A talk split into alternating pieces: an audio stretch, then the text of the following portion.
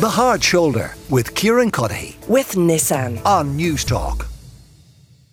Taylor Swift uh, elicits strong responses from uh, some people, huge amounts of you. I know uh, trying to get your hands on tickets uh, for her upcoming uh, tour. But there's a great piece in the Irish Times today by Finn uh, Redmond asking why, given her success, that there are so many who still sneer at her and why comparisons are drawn, uh, when comparisons rather are drawn to greats like Dylan or the Beatles, do so many recoil in horror. Well, Claire Beck is a presenter on Today FM, of course, uh, DJ as well, and she's with me. Claire, how are you? I'm very well, thank are you. Are you a, a Swifty?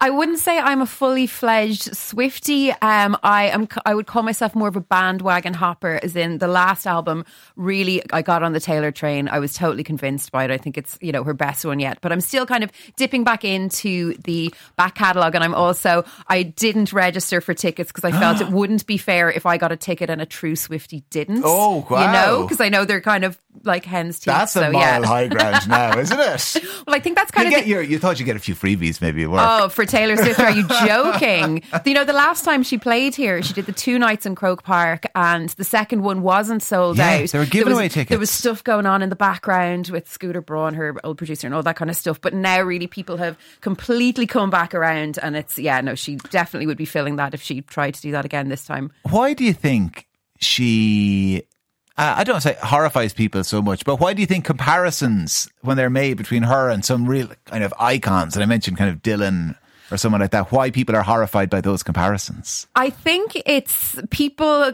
It's a cyclical thing. So the the um, criticism that the Beatles got at the time is exactly the criticism that Taylor Swift is getting now, or any other. So the Beatles were the first boy bands, you know, um, and that older people would be like, "This isn't real music. This is trash. This is terrible. Who do they think they are?"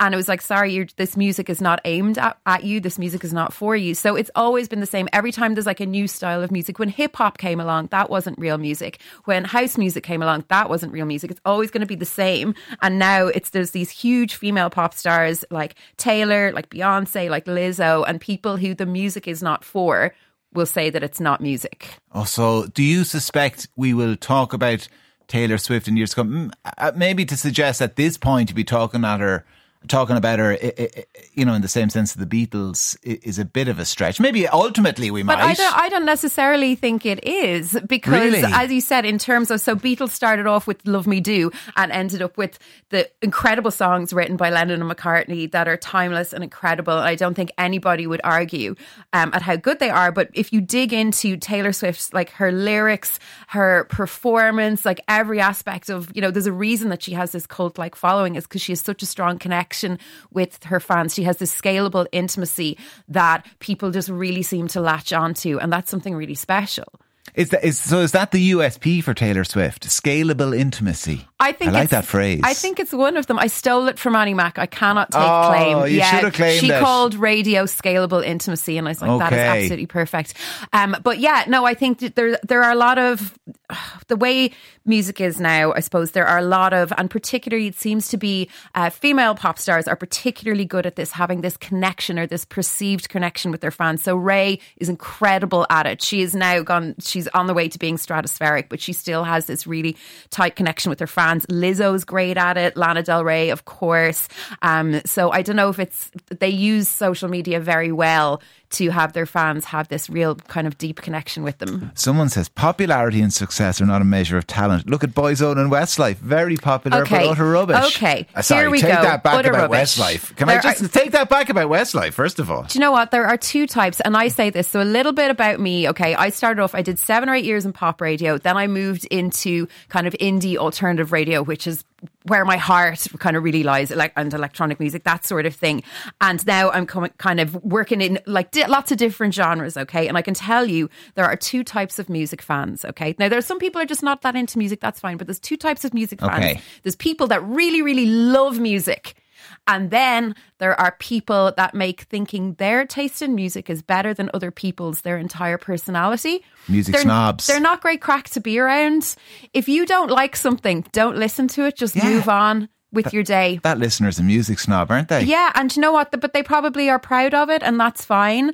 But I think that you know, if if you don't like something, I don't know why you'd waste your time hating on it. If I don't want to listen to something, I just move on and listen to something else. Well, here's somebody who fits that category. Taylor Swift, the McDonald's Happy Meals of music. Same few chords in every single song, quick, easy, and forgettable. Bob Dylan, on, on the other hand, the Michelin star equivalent. His songs will be still still be played in 50 years' time.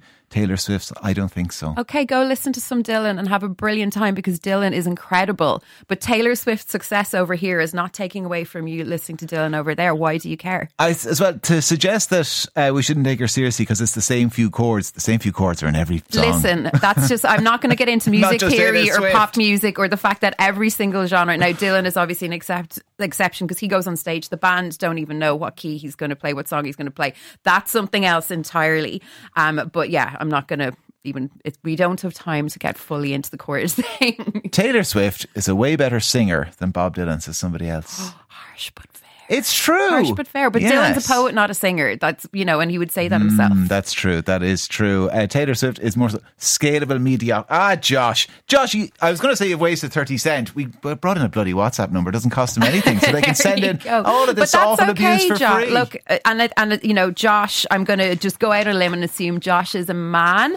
Taylor Swift writes for the girls and the gays. Okay, so uh, he, she kind of doesn't care, and I think there would have always been this thing about snobbery, like, oh, music that's for girls, that's not as good. But the Do you think that's part of it with Taylor? Oh, it's Kind of, definitely. There's definitely music. some misogyny there. But the thing about it is, uh, a lot of the incredible women that write music for the girls and the gays. So we're talking Beyonce, Lizzo, Lana, Charli XCX. Then you've the next generation, our own CMAT, who's incredible, Self Esteem Raye. All of these women, they don't care if Josh likes it or not because they're not writing for Josh. They're writing for their fans. They're not writing for mass appeal. They're writing for the people that they want to connect with and hear their music. So Josh can go and listen to something else and everyone else will be grand and he'll enjoy listening to what he likes. And good for him. Ouch. Ouch, Josh. Was that 087 1400 106. Claire, listen, thank you so much. The Hard Shoulder with Kieran Cuddihy. with Nissan. Weekdays from 4 on News Talk.